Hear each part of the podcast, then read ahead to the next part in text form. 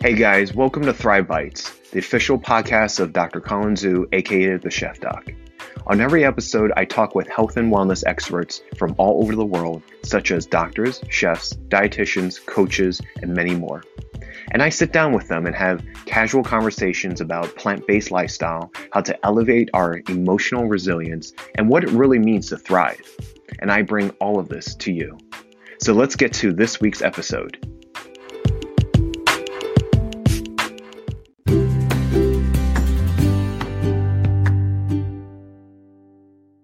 Okay, guys. Well, welcome to another episode of Thrive Bites. I'm your host, Colin Zhu, and thank you for coming on.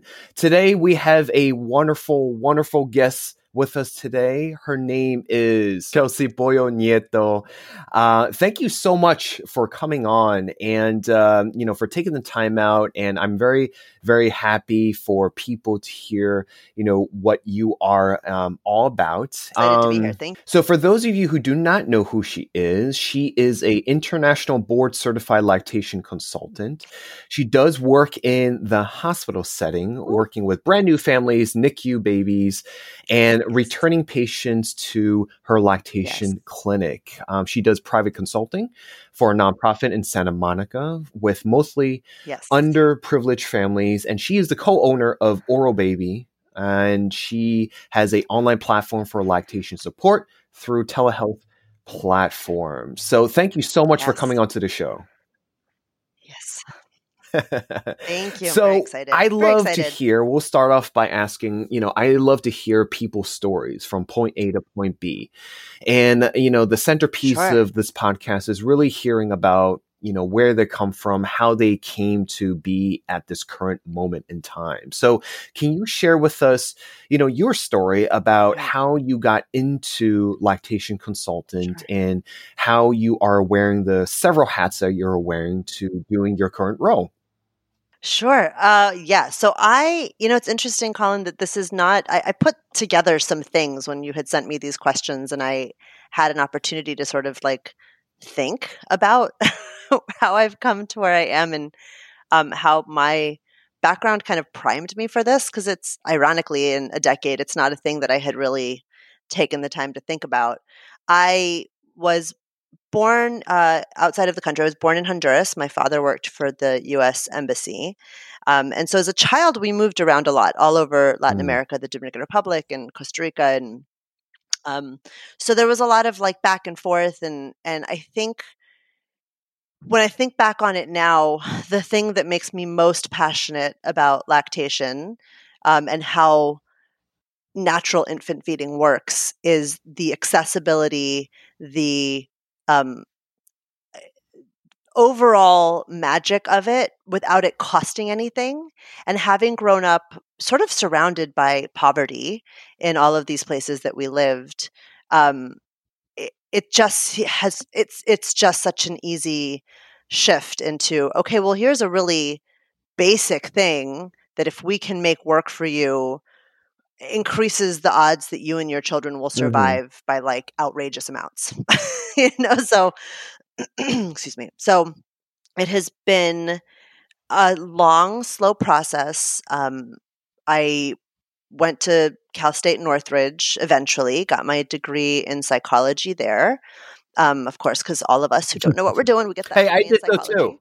And um, yeah, I yeah. Up, no, no, surprisingly. Okay, well, the thing like, is, is that pre, for pre-med major, we there is no actual definition of it. Most people would actually pursue a science mm. major, and I just thought to myself, right. I'm going to be overwhelmed with science in medical right. school, so I'm going to go with psychology, and that's what I did. Yeah, that's a really smart move because I think that the the one thing that at least the medical professionals with whom I serve every day. I feel like that like bedside manner basic understanding of like you know trauma informed care and patient mm-hmm. centeredness mm-hmm. is kind of lacking. So I dig that. I think that's a really it's a really wise way to go. Um, I was not going to be a doctor, so I probably could have specialized a little more in something, spent a few more minutes thinking about it. Um, but I ended up you know work in retail and you know restaurant like whatever i could do to pay the bills through college and then it's like as soon as i graduated i was like i just needed to be mm-hmm. in some kind of helping profession um, i just felt drawn to be doing something mm. that was not selling people crap they didn't need right so I got a job working as a behavioral therapist for children with autism. I did that for about a year. And then a friend hooked me up with another friend, and I ended up um, getting a really wonderful job through First Five LA. Um, it was a pilot program um, for uh, called Welcome Baby. Um, it's still running. It's extremely successful, and it's spread all over um, Los Angeles now. And about ten years ago, I got to be part of like the first crew to come in and sort of help, you know, grow the baby, which was really cool. Um, and because we didn't have a lot of, um, we didn't have any clients really when we were all hired, they were going to put us through like a three month just intensive training just to get everybody, you know, kind of where we needed to be in terms of like child development and attachment and infant and maternal mental health and all of these like really cool things. And the very first day of work, I walked in and on our desks we had a lactation textbook mm-hmm. because part of our job was going into the home with families where um, women were either pregnant or had just given birth and working with these families through that sort of perinatal period.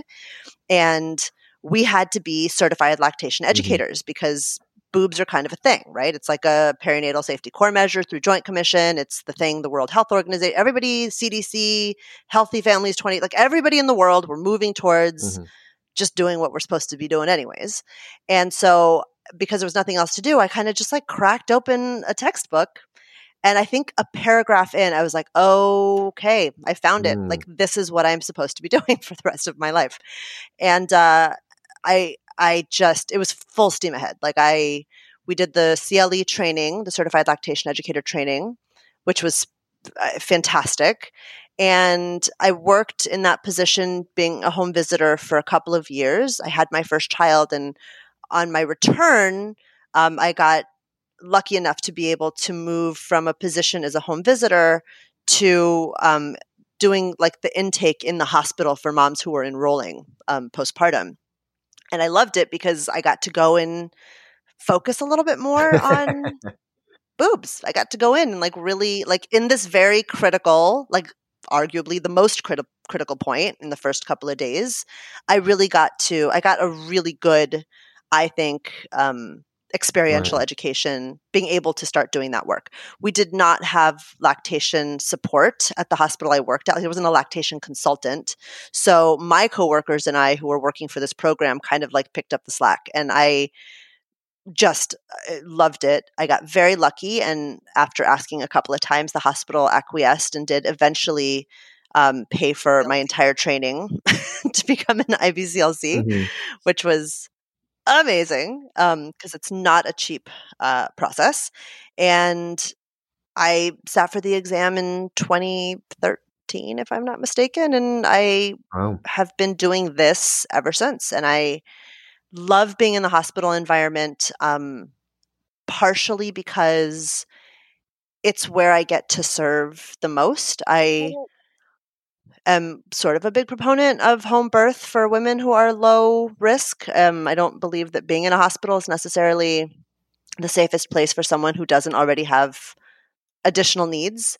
Um, but the way our medical system is set up, you know the women who mm-hmm. have the least amount of money have the least amount of choices and so i've always served a primarily Medi-Cal um, population and while there's not much i can do about like you know the things that frustrate me about the way pregnancy and birth is managed in the us because i think empirically we know it's not good um, based on worldwide numbers and, and rates of mm-hmm. infant and maternal morbidity and mortality um, I get to kind of be on the back end and support mm-hmm. people who may have had some trauma or maybe recovering from some trauma. And like you said, working with babies and moms who have been separated for whatever reason, um, babies in mm-hmm. NICU, mom has COVID, whatever crazy nonsense the hospital is trying to avoid a lawsuit over. Um, it's just, it's a beautiful place to be. So I get to do that and I'm extremely grateful for it. And I get to do my, be creative and I get to sort of run this amazing, wonderful, mm-hmm. fun little company with Reshmi, um, with my friend Reshmi, uh, Oro Baby, where we get to like, I get to be a little bit mm. more me on the back end. Um, so there's just so many different ways that I've found to incorporate this, and it has become all consuming. And I'm very grateful that I have a partner who is very understanding and supportive and yeah. like let me kind of just roll with it because it's it's a it's a project it is a worldwide project that getting moms to breastfeed is not the problem we have to fix the structures that will or will not support them mm-hmm once they've had the baby, right? It's enough. It's not yeah. enough to just be like, yep, you should breastfeed. It's the best thing for your baby. And then the kid comes yeah, out and yeah. you're like, oh, we don't have a lactation consultant in the hospital, or you can't get a breast pump, or, you know, whatever these, th- or you have to go back to work in six weeks because of some fool's idea of what recovery looks like. Um, so we've just, we've sort of set women up, well, birthing people, lactators, up for failure in a lot of ways. And so I've taken this on as not only like the one on one work that I get to do to support moms and individual families and those dyads on their own, because that does change the course of their family trajectory, yeah. the, the, health of their family for generations to come. So I see that and I value that. But it's also doing some of this like fun, like, you know, sneaky yeah. advocacy and like social activism so, that I get to just so like, oh, so before um before you got into lactation, did you you did, you didn't have any other career, you weren't planning on doing something else. This was like it, right? No. Yeah, I mean, I think I thought I wanted to be uh, a, an obstetrician for a minute I now know that if I go in that direction, it will probably be through uh, the midwifery track. And I'm not saying it won't happen. Mm-hmm. I'm just saying I've got too many kids and too many jobs now, so I'm focusing on the boobs because I love them. Um, and I, I don't know. I bounced around doing a bunch of stuff, but I feel just abundantly lucky to have found very early on, relatively early on in my life, what it was that I wanted to do, and had the support around me um, to get it done. Right? Because it's not always the case. what uh yeah, no, definitely. I think having that support system is important whether you go through, you know, something that you fall in love with sure. and you have that support system to carry you forward or, you know, if you don't you know meet your goals or you right. encounter an obstacle and you still have that support system right, to move course. you forward you know of course um, walk us through that moment in time where you had that aha moment because there's a lot of people that um, you know go through life and not knowing what they were meant to do or you know what their passion is and sure. I like to kind of share, you know, for those, you know, you seem to just have it, right? And yeah. so what is that what does that mean? What was that for you? What it looked like for me was really just that simple. I opened this book, I looked at a paragraph, and I was like, oh, God, that's awesome. Like, this is a really default way to kind of fight the man a little bit. Um, boobs, like, yes, they sell beer, but they also feed babies and save lives. So, like, let's, you know, balance that out a little. Mm-hmm. um, so that was an easy, that for me was, was easy. I, I think the only, the only thing that I can point to that helped me is that even as someone in my 20s who was maybe a little bit like type A and wanted to have all the answers and everything planned and all the yada yada, it really spoke to me as being just something organic. And I kind of just let it develop on its own without the expectation that it had to happen at any certain point, you know, because I think there's this immediate gratification of, hey, I know what I want. I want it now. I want to see the I want to see it t- come to fruition the moment I've decided that this is my thing. Mm-hmm. And mm-hmm. I mean, it was, uh, I think the thing that was challenging was that as soon as I read that paragraph, I immediately thought, oh, I don't think I want to be doing this job that I just got. I think I just want to be doing mm-hmm. boobs. And I had just started and I ended up working. Uh, for that program for years, you know, and I I did just give myself the space to let it develop. I don't think that I would, you know, you you don't know what you don't know. And I I didn't have any children at the time. I had never been through the process. I sure I knew nothing about moms and babies and the intricacy of all of that. I had no clue. And I don't think that it, And you didn't have any like past experiences, No. you know. You didn't. You No. say you didn't have children, Nope. nor did you have like any type of you know family experiences or friend experiences. Having you know something that inspired you, you just kind of clicked for you. yeah it just kind of it just kind of clicked and instead of forcing it i just kind of stepped back and said all right well i guess like i know what i want to happen and i think i went home that day and said to my husband like i'm going to be a lactation consultant like this is a thing that's going to happen. I Mhm. don't know how i don't know when um, but this is going to happen. And surely enough like as i but i had things to learn right? I needed a i needed a foundation to be set that i didn't know i was lacking um, and i can look back at my time in that process of getting there and just point to all of the really important stuff i learned and all of Mhm. the really important things Uh, 99% of what I do, Colin, has nothing to do with boobs. Normal newborn behavior, reasonable expectations, crying, what does it mean? How does infant sleep work? Like it's all of these pieces that move around because it's not it's not like a one-stop shop. It's not just like the boobs are here and the vagina is over there and the uterus is over here and the family is over there and bills are in the back. Like everything it is a holistic Mhm. situation and you cannot address one without acknowledging all the rest and i think that having spent the time i spent working with hundreds maybe thousands of families over the course of the last decade i have been able to really learn to focus on what that individual dyad needs but have an understanding that like at our core our physiology our science if you will it's the same. Babies don't need different things just because families have different expectations of them. You know human Mhm. development isn't different just because it's inconvenient for some right?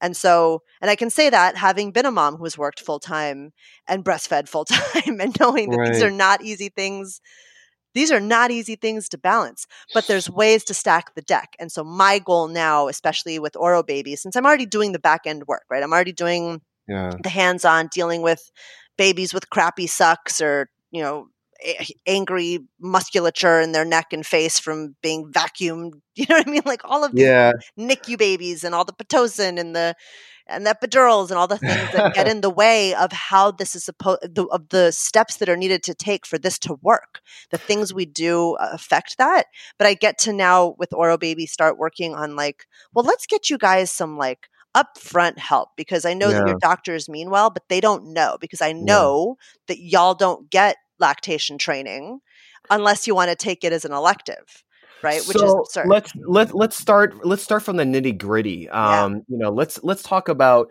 what does lactation consulting you know consists of. You know, let's take Sure. us through like a short one on one with people. Okay. Well, it is so individual to every family. So I'll do my best to give you like a a, a wider scape. Mhm. Um, a lot of what we do, what I do, um, involves assessing the physical structures of both mom and baby. Um, we do. I do a lot of work around educating just on like how milk production happens, when it happens, how we know it's working. Um, a lot of trying to get babies who are having a hard time sucking or having a hard time feeding, um, even working with NICU babies sometimes who ha- are unable to nipple at a bottle because that's the standard, but it's not physiologically what's normal. So, having worked with babies who sometimes they can do really great at the breast and not have any desaturations, but with the bottle they do, and working with NICU staff to like get the kids out of there. Um, also working with moms who have like really high you know health issues. There are some conditions that can make it so that your transition from colostrum which is milk that's produced by the hormones of the placenta everybody who has a boob and has been pregnant has some milk in their breasts right? The Mhm. question is is it going to transition to that demand and supply process correctly? And that's where the mess is. So we try our best to make sure babies are getting fed and then make sure that we're protecting the milk supply and then if we can do all of that while the baby is latched to the breast fantastic and if we can't it's a thing we sometimes have to build up to and it can take days and it can take weeks and Um, I've even had it take months. So it sort of depends on, but every situation is so different that to be able to say, like, here's the, every situation is different, you know, Mhm. giving a lot of education, anticipatory guidance to moms about what's normal and then supporting the staff around them because I am just one person and I only work 40 hours a week and I have some lovely coworkers but they also only work 40 hours a week and as you know hospitals don't close it's 24/7 so making sure that like my staff is is sort of training them the same way I'm training the parents and making sure Mhm. that everybody feels like they're getting the support they need to be able to continue supporting moms right Mhm. That is a very long, convoluted answer to a very simple question, but it is really hard. You know, it, it just depends so heavily on what's going on with that particular mom and baby. I guess the the core is the three rules are the first rule is feed the baby. Um, Mhm. however we need to do that if we're struggling. The second rule is get the milk supply up and running and maintain it. And then the third rule is get latching to work. So Mhm. it's those are the three components that we need to make sure are working with every family, with every consult. And the the journey that each dyad takes is completely its own thing, right? So Right. yeah.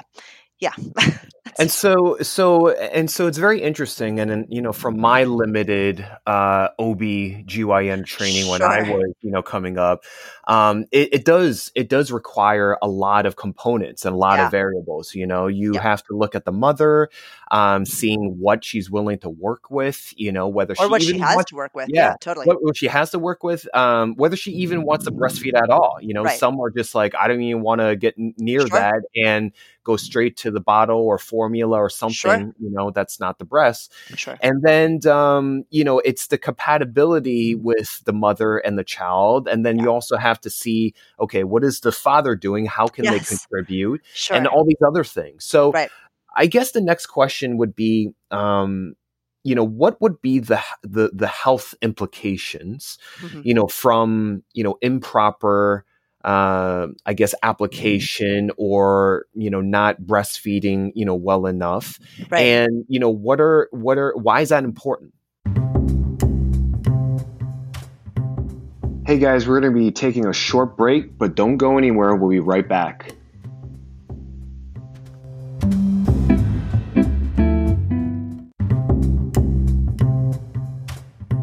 Welcome back to Thrive Bites. Let's get back to the interview.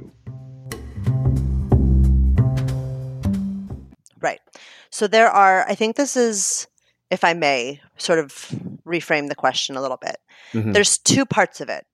There's what happens when we can't get breastfeeding working or when it's not an option. Um, and then the other question is what happens when we're trying to make it work and it's not, right? So I, because there's, these are two kind of critically important things that are sort of the same, but sort of not. Um, when we're trying to make it work and it's not happening, there is always a point where we have to be like, listen, we all do the, as parents, we all do the best we can. My first child had, first food was like avocado mixed with like pixie dust. It took me a month to build up to it. I like sprayed him down with breast milk first. Like it was a whole thing. My third child crawled over to a Cheeto on the floor at the park when he was seven months old and just started like going to town.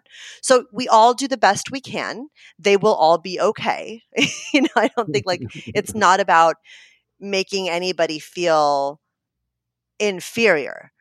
What I think we have to move away from is this idea that breast is best. I hate that saying. It drives me absolutely insane because it's not best, it's the biological norm. Human babies, in comparison to other mammals, are cute but useless. Horses come out walking, right? Puppies can communicate. We, in terms of our abilities at the end of that nine months of gestation, are basically still fetuses, right? Mm-hmm. So the fourth trimester, which is that first three to four ish months after giving birth, is basically just the outside portion of your pregnancy.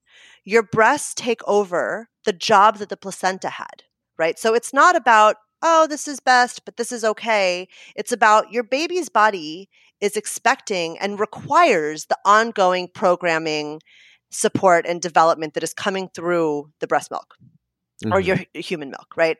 So the implications of not doing that. It's not that breast is best. It's not that breast milk is better. It's not that your risks or your baby's health risks are lower by breastfeeding. It's the biological norm. Those risks are higher if you don't. I love you all the same. I will support you and make sure that your baby is well fed regardless. But it's the same way we do informed consent for everything or should be doing informed consent for everything. Here mm-hmm. are the risks and benefits. If the benefits outweigh the risks, then let's work on it. If you feel the other way, and it is a valid thing for a mom or a birthing person to say, I can't, I won't, it's not me, I'm not comfortable with it. And that we then come up with a plan to make sure that baby is not being overfed and isn't then at risk for SIDS and respiratory distress. and, you know, like we, we work with those moms on these things and protect your breasts because they may not know that they're not going to be used, right? We don't want you mm-hmm. ending up with an abscess or back in the hospital with mastitis or something. Mm-hmm. So there's, there's, it's not really about guilting anybody into doing anything they don't want to do. We have to acknowledge that these are sovereign human beings who have the the right and the ability and the responsibility to make decisions for themselves and their families. And whatever decision they make is going to be the best because they are the expert on their baby. Mm-hmm. What I want to do, and admittedly, being in the hospital after just having given birth, this is the worst time to try to convince anybody to do anything because I mean, I probably would have given my kid tequila if they'd offered. I was so tired. I couldn't give you an answer. I'm not sure you can do informed consent when someone is in labor or in that kind of distress, right? Who's just given birth. So I think that like in those moments, the the goal is not you must breastfeed, you have to breastfeed, it's the best thing for your baby. The goal is here are your options. If it's something you're really not wanting to do, let's talk about it. The thing that I like to stress is that you can always start formula. You can have a an, an eight month old and start formula. You can start formula at any time. You cannot reliably or effectively for most people restart lactation after the first few days. And after the first month, you are guaranteed to not be able to make enough milk for that baby. So if you'll give me four to six weeks, we can get your milk supply established, get mm. your baby through what is admittedly the most dangerous time, right? That first 30 days is like anything mm-hmm. is is chaos. Uh and at that point, if you hit six weeks and you're like, eh, not for me, and you want to stop, I will help you stop. And we can always, interestingly, bring your supply back up to that level that it was at if we need to. The problem mm. is if we don't set the baseline effectively in the first four to six weeks, you do not get that that chance again with mm. this pregnancy, with this baby. Yeah, so that's very interesting because um you know because I've always been taught and you know been said exactly that phrase, you know, breast is best. Right. And um you know, there you know you know we're I don't know if it's a good idea to, to go, yeah. kind of go into you know the differences and the benefits um, and uh, and probably is a good idea to go between you know is it what's the difference between you know natural breast human breast milk versus yeah. cow's milk versus soy and stuff like that but i like it how you present it in a way where here are your options sure. and here are your you know benefits and risk it's kind of like how we you know yes. offer medications and yes. you know making sure the proper way of doing it is okay miss smith you have have sure. high blood pressure, here are your options. Right. And so and those are the pros and cons of each one of them. And so I like that because it gives them a chance to be informed. It gives us it sure. gives them a chance to be empowered so they can figure out what they do, but at least you tell them, hey, you know what? At least give me a chance. Let's just go through the first right. four weeks because this right. is critical. You yes.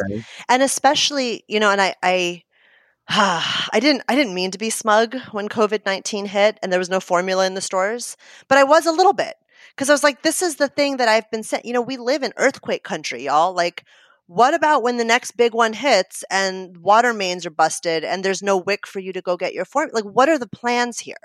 Right? Because if we don't establish this well initially, you don't even have that as an option. you know? Mm-hmm. so to me, because I'm a lazy mom who does not like to spend any extra money if she doesn't have to, okay, um, I feel like it, it was it's worthwhile to at least give it a fighting chance. If it's not for you, if it doesn't work, that's okay. I, that's okay. It's it's an okay thing to say, but I, I don't feel like most people go into it understanding, and even physicians, like just, oh yeah, well, you can, you know, do both. Well, you do both. Well, what does that mean? Are we doing both at the beginning? Because if we're doing that, that means this baby's not going to breastfeed past a couple of months.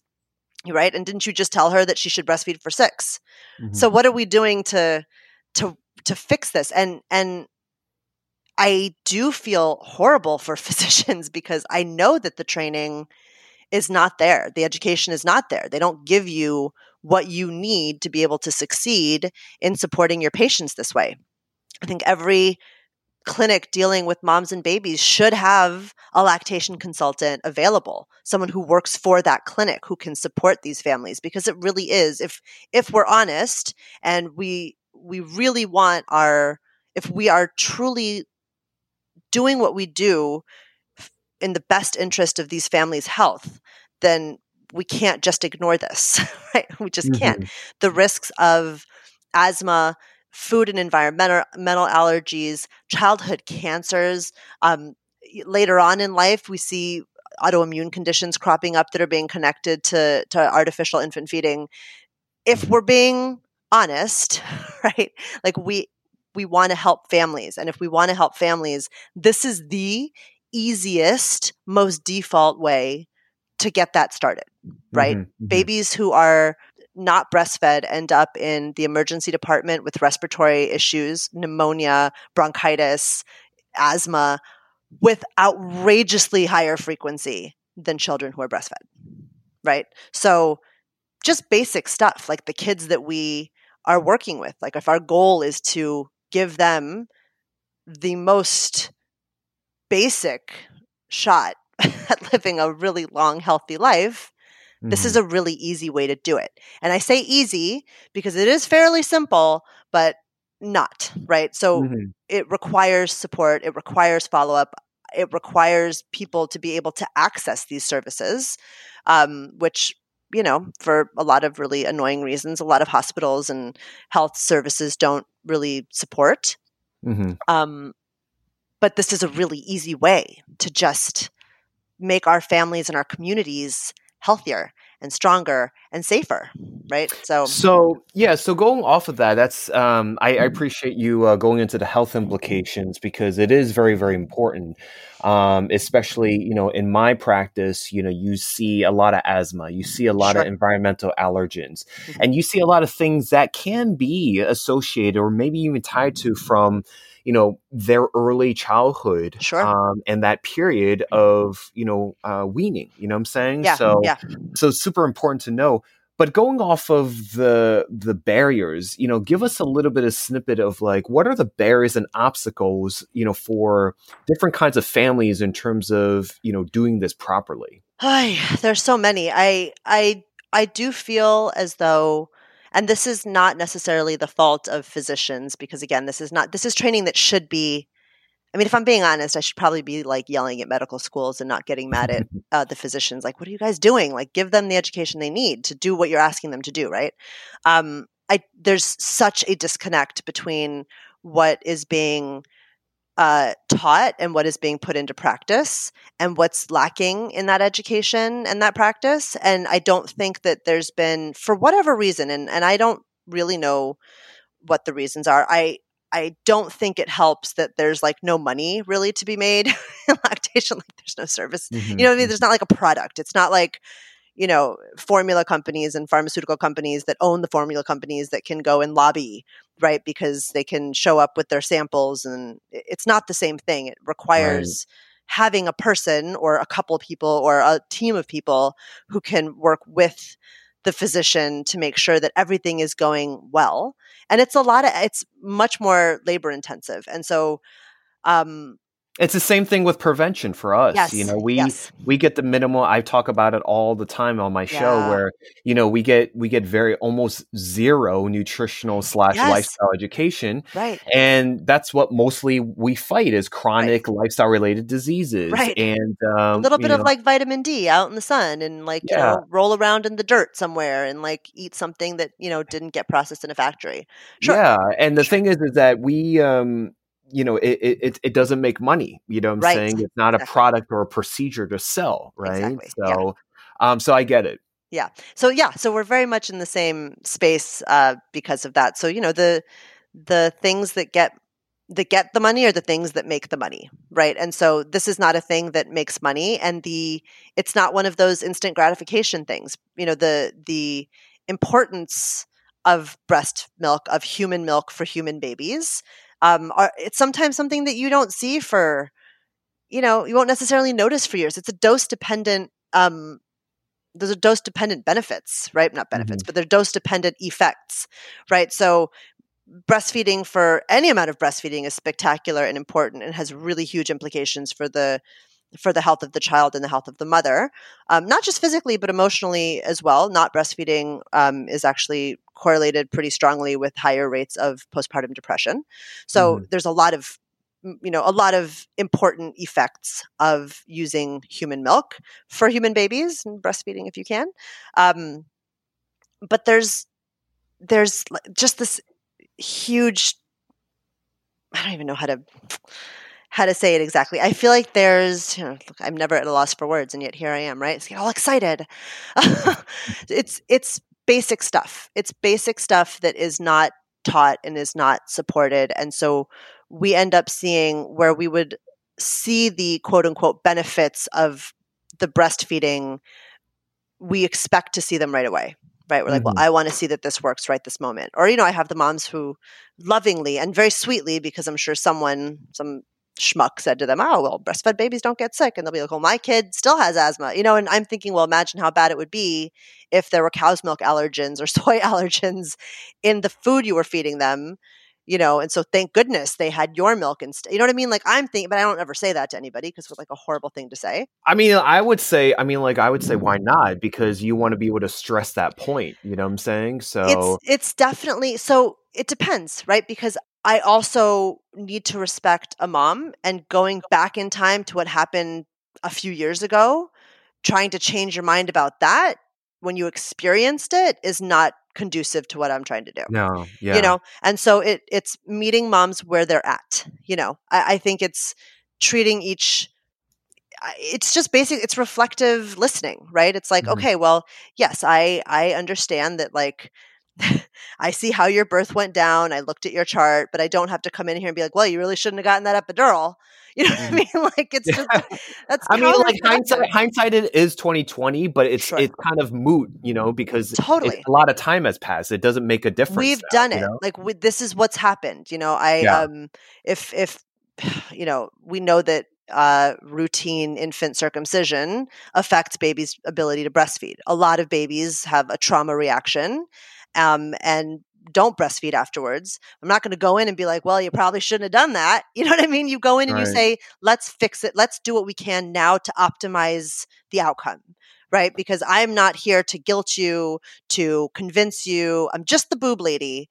But let's see if we can, let's do what we can with what you've got and what I know to make this work. And the one thing I will say is the hospital I currently work for, we are a community service. Like I have had moms from other parts of the city come in because it's a free service to come to to use us for lactation. And to me that is uh, that is so advanced and so progressive mm-hmm. in like practice because this is something that should just be available to everybody, everybody and not just because you have a certain level of income that allows you to get WIC and you just happen to get lucky that the WIC office you go to happens to have a great breastfeeding support system or because you have the extra, you know, $300 on you to go ahead and you know see me privately a few times. Do you know what i mean? Like it should yeah, be something that is should be. available to everybody. And so you know yes i still need to get paid and feed my family and do all of that but this is something that insurance should be covering 100% i should not have to ask families to pay me. It should be that i'm just getting paid because this is something that advances the entire the entire mission statement of every health organization in the entire world. But I think um, you know obviously how things work is you know getting getting the education getting the science back by it you know sure. lobbying for it and you know there's just a lot of a lot of stuff in between you know lot, so yeah. um, and there are a lot of organizations that have done that and do that work and there's there's a dense like dense body of empirical evidence research that exists about this.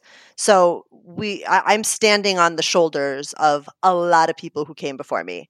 Oh um, yeah, which for which I am eternally grateful because I get to be indignant because right, I've already right. got all that behind me. Going, y'all know it's there. Like it's not a secret. I'm not saying anything that hasn't been abundantly made clear. You know, by decades of research. Um, right.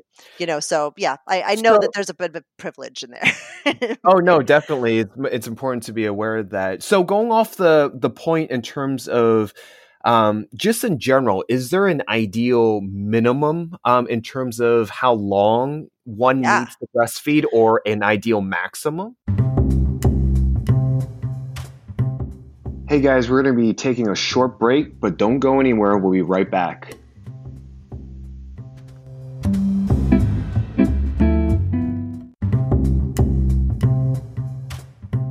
Welcome back to Thrive Bites. Let's get back to the interview. So, the ideal minimum is six months of exclusive breast milk feeding. I always go back to work, right. so it's not always feeding at breast, but pumping and and providing my babies with my pumped milk. Um, if it can be done, that is the ideal.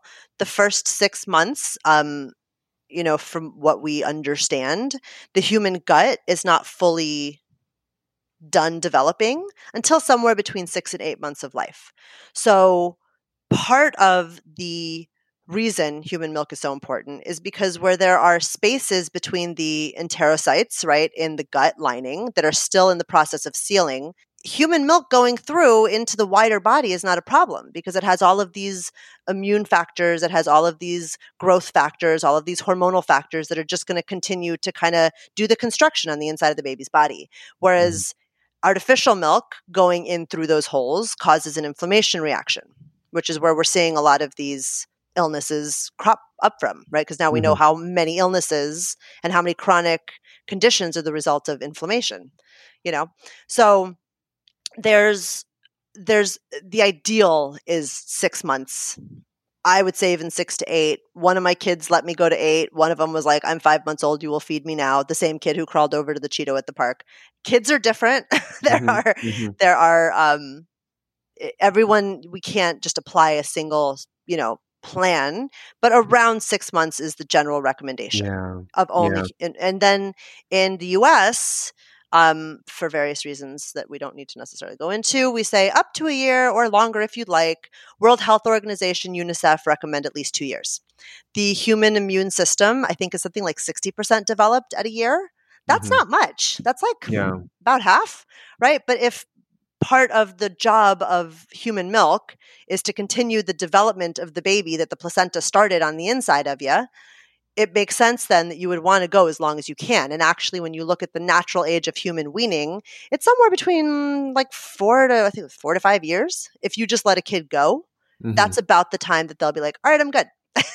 so, mm-hmm. which ironically is about the time that the immune system for most children seems to be pretty autonomous. Mm-hmm. So, there's a lot of sort of beautiful symbiosis and all of these like little things that come together in this big wonderful thing. Um it's all holistic right? It is a whole yeah. process. It's all these processes coming together. Um so that's those are the general recommendations. I yeah.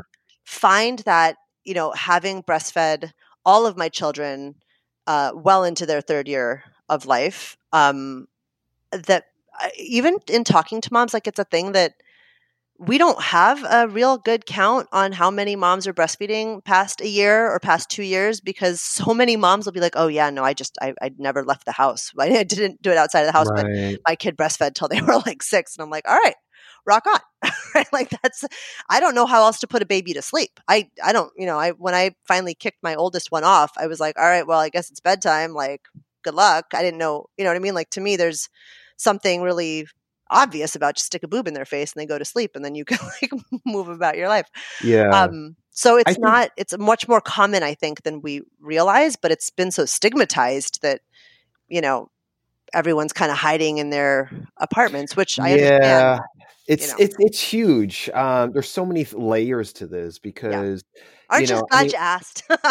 yeah, and, and, and that's and that's like way beyond you know what we can you Sure. know what we can put into an episode, but totally. you know but but uh with that aside you know it's it is important you know the science is there you know um you know i learned the same timeline as well um Yeah. but there's also a lot of other aspects you know you have cultural aspects Right. you know there's you know like you were mentioning before about people hiding and doing this in public you have the political aspects you Yeah. have you know so there's just so many things that kind of you know my you know too many cooks in the kitchen type of Sure. scenario where Sure. you know, at the end of the day, we just want to hone the message is, you know, it's it's better for your baby, you know, if you can get at least four to six, Yeah. preferably six months, ideally one plus, you know. Anything and, you uh, can get into your baby, any amount of human milk that you can put into your baby is a gigantic gift. yeah, Gigantic gift. In in the NICU, excuse me, in the NICU we have we do we, any NICU that is worth its weight in anything now has um, a process of oral care. So babies who are not being fed necessarily, who are too small or too sick, or who are being fed but mom doesn't have like an outrageous amount of milk, even a drop of colostrum used to paint the inside of the baby's cheeks or their gum line uh, decreases the risk of necrotizing enterocolitis by 80%. Just that. and what and what is that for? So that like- is essential. So that is necrotizing enterocolitis is a it's a gut infection. It's where the Mhm. your your gut starts to die, right? And this is a Mhm. very common, um, unfortunately, not so common anymore because most NICUs now use um, donated human milk for for very small early babies. But for preterm infants who spend months in the NICU, this is a pretty common complication, and it can kill them. But just using the drops of drops of human milk from their Mhm. mom, um, live human milk, which is the big difference between human milk and, and artificial milk, is that it's alive and it is constantly changing. And within a couple of hours of holding your baby, what's in the milk is literally tailored to them for the next feed, which is really cool.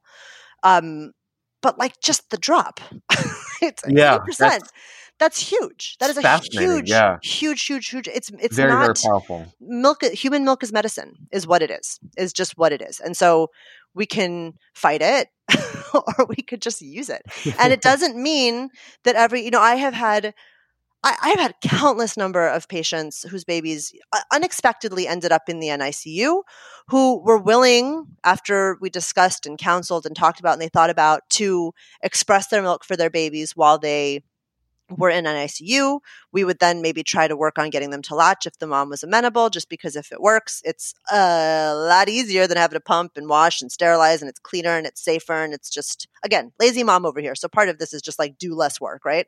Mhm. um, especially if the less work is actually what's in the baby's best interest and yours as well. Um, and for some of those moms, they're just like, I can't do this. I don't like it. I want to stop. And then we have a process to like wean them off of pumping once baby's out of NICU. Mhm.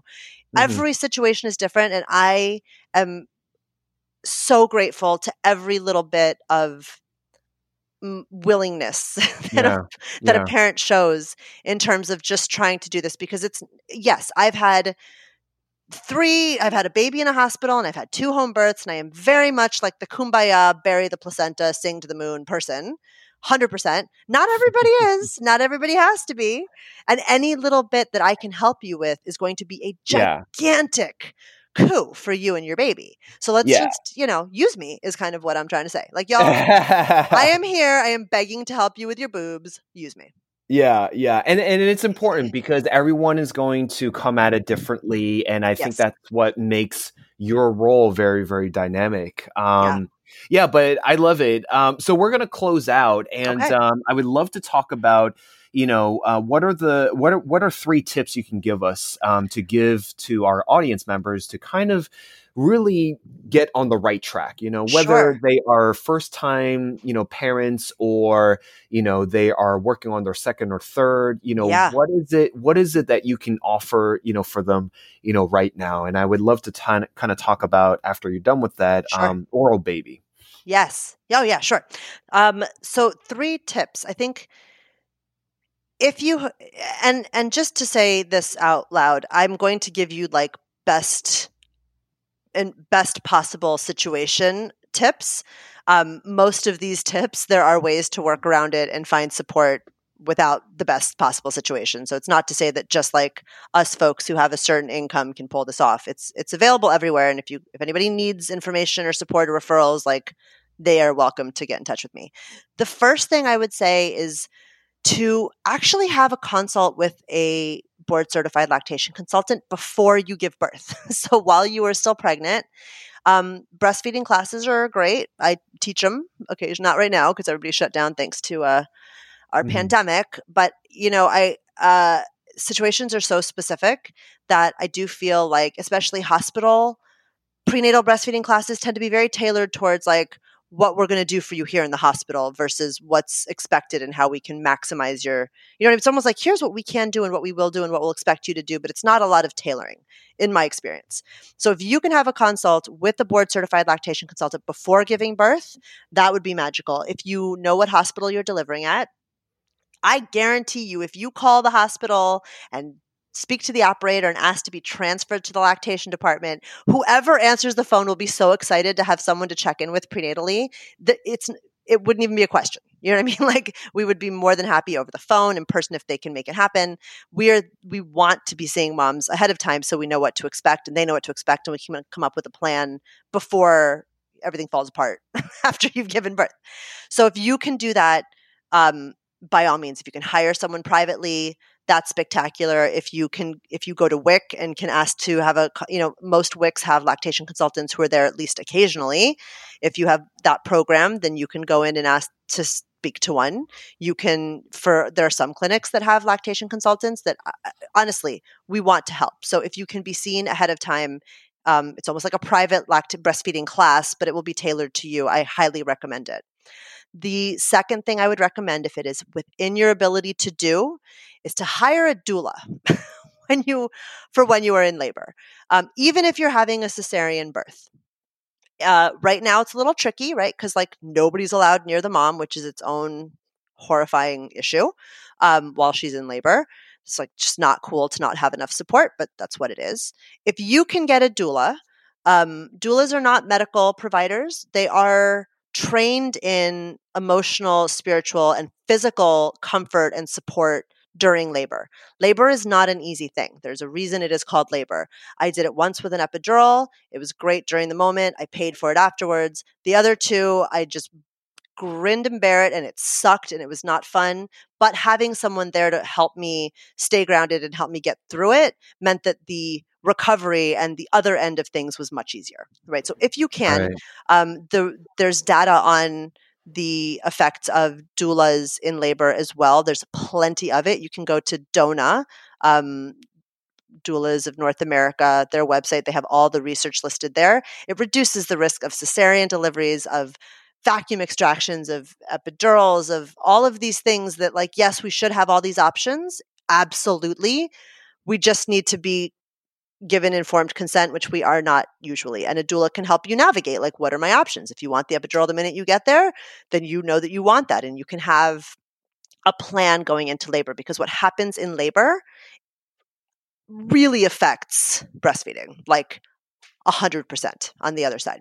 So if you can get a doula, there are a lot of birth doulas who are just getting, they're still getting their hours. Um, and so they won't charge or they won't charge very much. You can always check in with DONA or check in with like local midwives or even with your OB. There are a lot of very progressive, wonderful um, medical providers, OBGYNs, who know this, have this information, have people they've worked with or seen work before who they might be able to refer you to. Get more help during labor if you can to avoid some of the interventions as much as possible. Um, as much as possible. If it's not possible and it's not safe, then it's not your thing, then that's cool too. But having one, even during cesarean deliveries, someone who could be there with you afterwards, who's more than just giving opinions like, you know, maybe grandma will, but actually has evidence based, some lactation training. It's a huge, it's a huge thing, right? Birth used to be all the women of the community coming together to support the woman who was in labor and get her through that process and then through the first six to eight weeks or so, depending on the culture. Whereas here, we're like, all right, baby's out, get up and walk around. We'll see you, you know, go home at 24 hours and we'll see you back at work in six weeks, right? So the more support you can get in labor, the better. And then the back end of that is getting help in the postpartum period.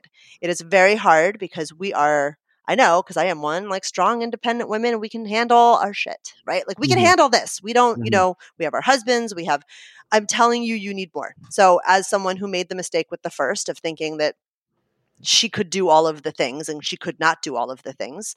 There are postpartum doulas who are also trying to get their hours and they are there to do whatever you need. I had a lovely postpartum doula with my third, right? Of all, you think I would have had this more on lockdown by then. She did dishes. She did laundry. She played with my other children. She took my other kids for a walk so I could take a nap. She held the baby so I could shower. My husband had to go back to work. It's not, we don't all have the ability to be supported by our partners because of the way we've set things up uh, in our society. So if you can get more help, do it. And if you can't get a postpartum doula, then when people offer to do stuff, let them. Let them feed you. Let them come clean your house.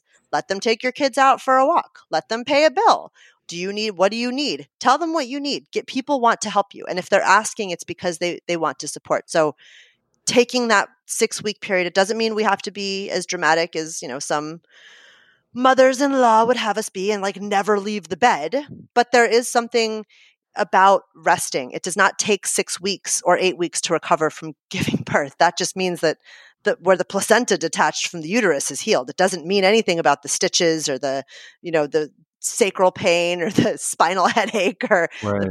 angry boobs or the uh, you know sore back or the whatever you know and that's assuming you didn't get cut open and have major abdominal surgery research shows us that a woman's body physiologically she's back to normal somewhere between a year and a half to two years after giving birth it is not just birth you're recovering from it is being pregnant right so take the time that you can as much as you can whatever's within your ability and just lay around rest mm-hmm. with your baby this is gotcha. when breastfeeding starts to work, is getting the opportunity to just lay there and binge on Netflix and have people feed you and fan you with palm leaves if possible and just practice. Be with your child and, and recover from that experience. No matter how textbook or beautiful or perfect or idyllic that process is, it's confronting and it's mm-hmm. physical and it requires respect and it requires space for recovery. And I think that that's something that if, if I could give any suggestion, it is be prepared to allow yourself the space to recover. Gotcha. Gotcha. Awesome. Yeah. Um, so what about uh, Oro Baby?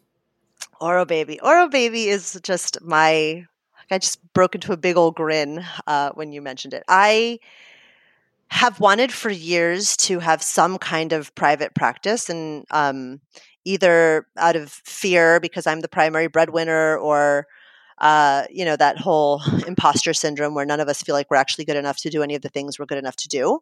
Um, I just put it off and put it off and put it off. And um, I have two really wonderful friends, um, Rocky and Reshmi, amazing, both doctors and phenomenal, like they're twins and they're just the coolest people in life. And Reshmi came to me um, late last year and was like, hey, what if we do like a telehealth lactation?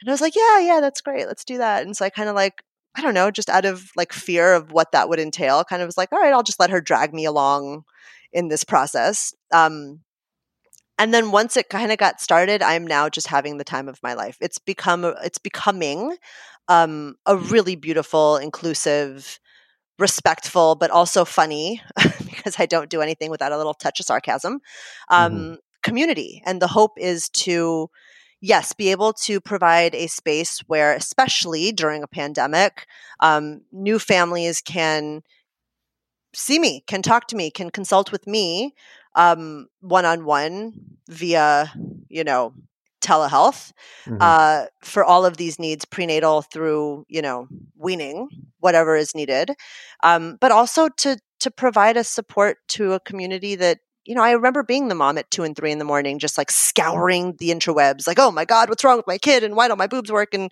I would like, you know, we're working towards trying to centralize a lot of that, of the good information, the real information, the reasonable expectations, and actual actionable ways to manage it. Um, so that moms and dads and new parents and lactators and supporters of lactators have places have a place to go where they can get good evidence based real life um, real world help with a Mhm. touch of snark.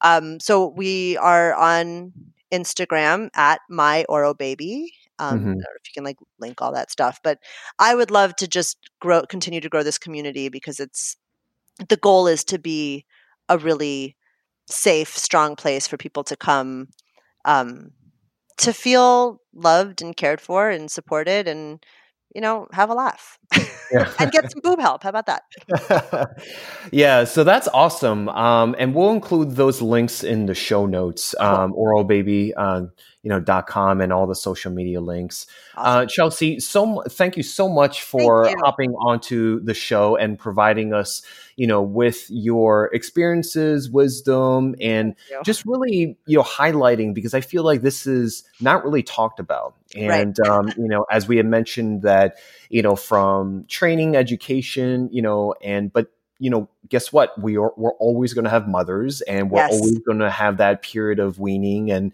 you Yeah. know, and uh, getting that baby to thrive. Essentially, this is Sure. very important to do so. So I appreciate you taking the time out. thank pleasure. you again. Yeah, yeah. Thank you again. and thank you for highlighting it i i it's not it's rare that we get to have like real conversations about like what's what you know and i i very much appreciate having the opportunity to do that with you today Well, it was my pleasure. And um, hey, guys, thank you so much for hopping onto the show. If you like this, please like, subscribe, and follow. And we will see you on the next one. Thank you again, Chelsea. thank you